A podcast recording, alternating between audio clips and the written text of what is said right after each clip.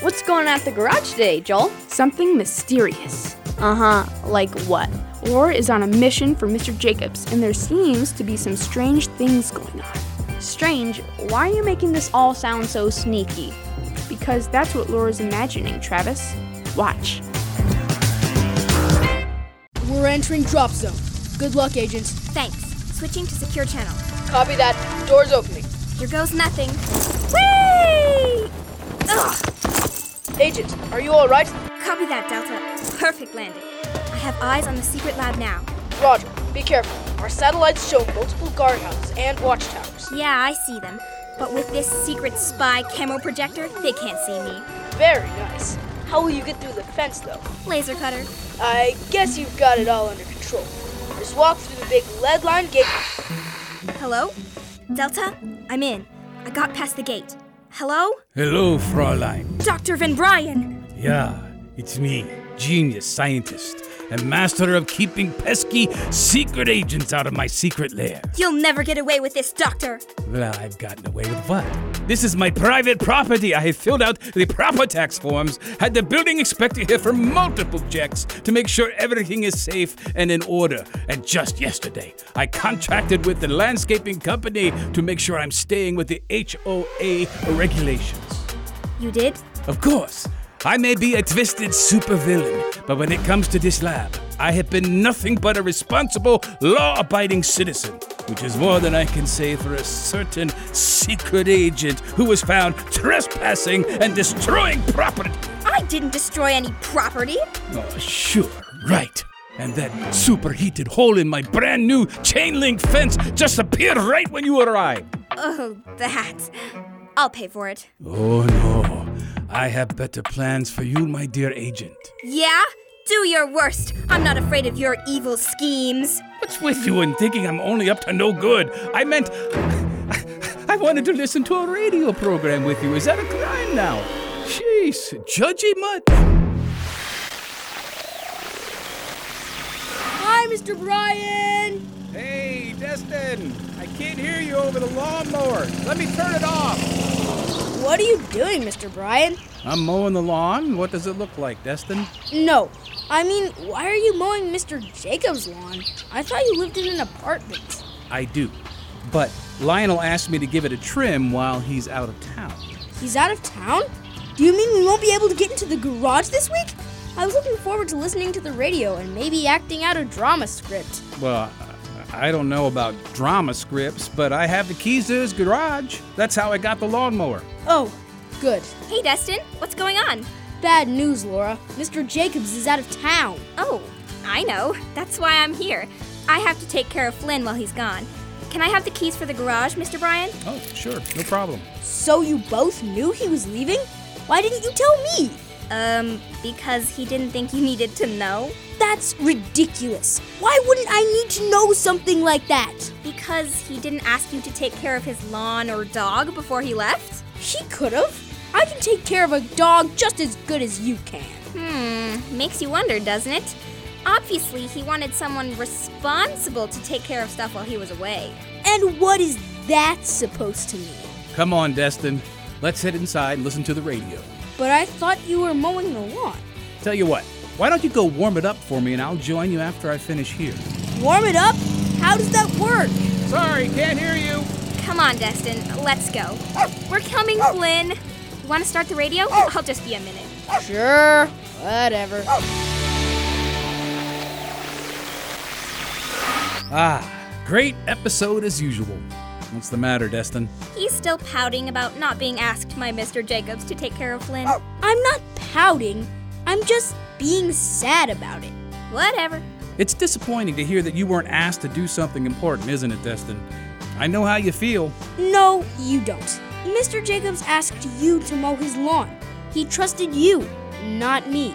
I don't know if I would think of it that way. After all, it only takes one person to take care of the lawn or feed Flynn or let him out for a walk. I- I'm sure there are a lot of people Mr. Jacobs trusts to do some of these things, including you. But he only needed a couple of people to do it. And when Mr. Bryan and I said we would take care of these chores, he didn't have to keep asking other people. Yeah, I guess that makes sense. Sorry for being a pain. Trust me, Destin, you aren't. I understand what it's like not to be one of the chosen for important jobs, but you know, sometimes it's a blessing. It is? You're not just saying this to be nice, are you? Not at all. With great jobs come great responsibility, and with great responsibility comes great expectations. You lost me, Mr. Bryan. Yeah, it sounded good though, like a movie quote or something. I guess what I'm trying to say is the more you are trusted with, the more you're expected to do with it. That's part of what responsibility is doing your best with what you have been given. I wish Mr. Jacobs was here. Why's that? He would be able to tell us if all of this is in the Bible. Sure, it is. Let me get out my phone. I know there's a verse somewhere in here that talks about. Ah, Luke 12, verse 48. That is where Jesus is telling us that we need to use the knowledge and gifts God has given us faithfully. Faithfully? It means in a way that shows we can be trusted with it. Right. And in this verse, Jesus says that the people who have a lot of gifts and knowledge will be expected to do a lot with it. In other words, they have a lot of responsibility. So, you can see, Destin, that having a lot of responsibility is a good thing, but it also can be difficult. I know a lot of people who've taken too many responsibilities and made them exhausted and miserable. Yeah, and when you're that tired, it can be hard to do your best with anything. And when you mess up, the other part of responsibility is admitting that, taking the punishment, learning from it, without getting angry about it. Now, I wish Mr. Jacobs was here.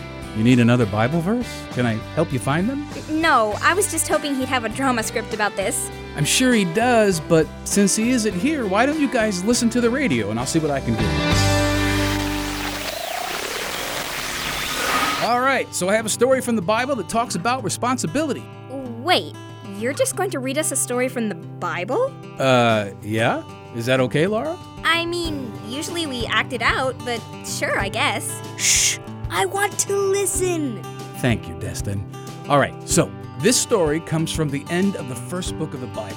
After the creation of the world, the flood, the Tower of Babel, we find ourselves with a family, a big family 12 brothers, one sister.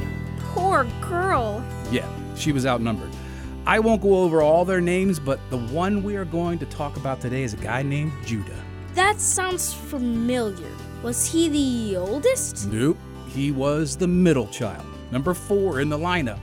He is a very important character in the Bible, though. You see, the second youngest brother in the family was their dad's favorite. He was treated better than anyone else. And the Bible tells us that their dad once gave him a really nice coat, which back in those times meant that he was the prince of the family. Wait, brothers, nice coat. Are we listening to the story of Joseph? No, we're talking about his brother Judah. You see, Judah and the rest of his brothers hated Joseph. And one day, they got so fed up with him, they started making plans to get rid of him permanently. Get rid of him? You mean like kill him? That's what the Bible says. The oldest brother, Reuben, talked them out of the whole murder thing, but behind his back, Judah came up with a plan. If we kill Joseph, what do we get out of it? Just a guilty conscience? What what if instead we sold him? Sold him? Sure, make a little money and get rid of your least favorite brother at the same time. But we were talking about being responsible earlier. How is selling your brother being responsible? I mean, it's doing the best with what you've got. Not funny. Who's joking? All right, all right. As with most stories, the characters have to grow a little. Judah wasn't being responsible in this part of the story. That's for sure. When they went home, they made up a story about Joseph getting eaten by wild animals. Their dad believed the lie and it crushed him. He was never the same man after that, and all of them knew it. The Bible doesn't really tell us what Judah felt at that moment, knowing that he'd been the cause of so much pain, but it did change him. Maybe not right away, but we can see a difference when we skip a few chapters later. Why? What happened? Remember how I said Joseph was the second youngest brother? Well, a few years after the whole brother selling incident, Judah had to take care of his youngest brother, Benjamin, as they went to Egypt to look for food. Well, long story short, they got into big trouble, and the ruler of Egypt wanted to take Benjamin as his slave. What's with people and slaves back then? It was a zany part of history to be sure. But here's the good part.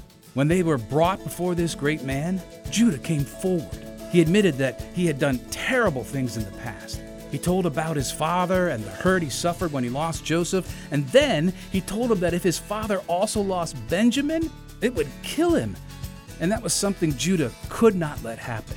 He was responsible for anything that happened to Benjamin. If Benjamin was going to be a slave, then Judah was going to have to become a slave too. You're right. He did change. Yeah, but what happened? What do you mean, what happened? Judah took responsibility. No, I mean, did Benjamin escape? Did they all become slaves? Genesis 44 is a good place to start, though, if you want the whole story, you might want to begin in 37. The whole story? You mean you left stuff out? I mean, it could take a couple of hours to mention everything that happened. And then we wouldn't have any time to listen to the regular programs. Speaking of which, mind if I start one up? Go ahead. Oop, looks like it's time for me to head out. You guys all good? I am. Yeah. Before you go, could I ask you a question, Mr. Bryan? Sure, Laura, what's up? Well, I was just thinking about, you know. What we've been talking about today? Yeah, I was just trying to think of a different way to say it. What about it, Laura? I know we're supposed to be responsible for stuff we have and, and things we do, but in the story, Judah was responsible for his little brother. How does that work? You mean, how can you be responsible for someone else? Yeah, aren't they responsible for themselves? Guess you have a point, but at the same time, God didn't make us to be completely separate from each other. He made us to be part of a bigger group. That's why we have families, communities, and church. From the very beginning, God said that it's not good for us to be alone. And what's more is he expects us to take care of each other. That makes sense. God gives us other people. We're supposed to take care of the things God gives us, so that means we need to take care of other people. Right. That can look like a lot of different things. But the main way to know if you're doing it right is by asking yourself if you're showing love to them or not, Right. It always comes down to that, doesn't it? as far as I can tell. All right. Thanks for explaining it to me. Yeah, you're no Mr. Jacobs, but you're good enough. Thanks, Destin, I think. I'd better get back home. Got more responsibilities to deal with. Really? Like what? Cleaning my room. Oh, yeah, me too. All right, would one of you turn off the radio before we get out of here? I've got it.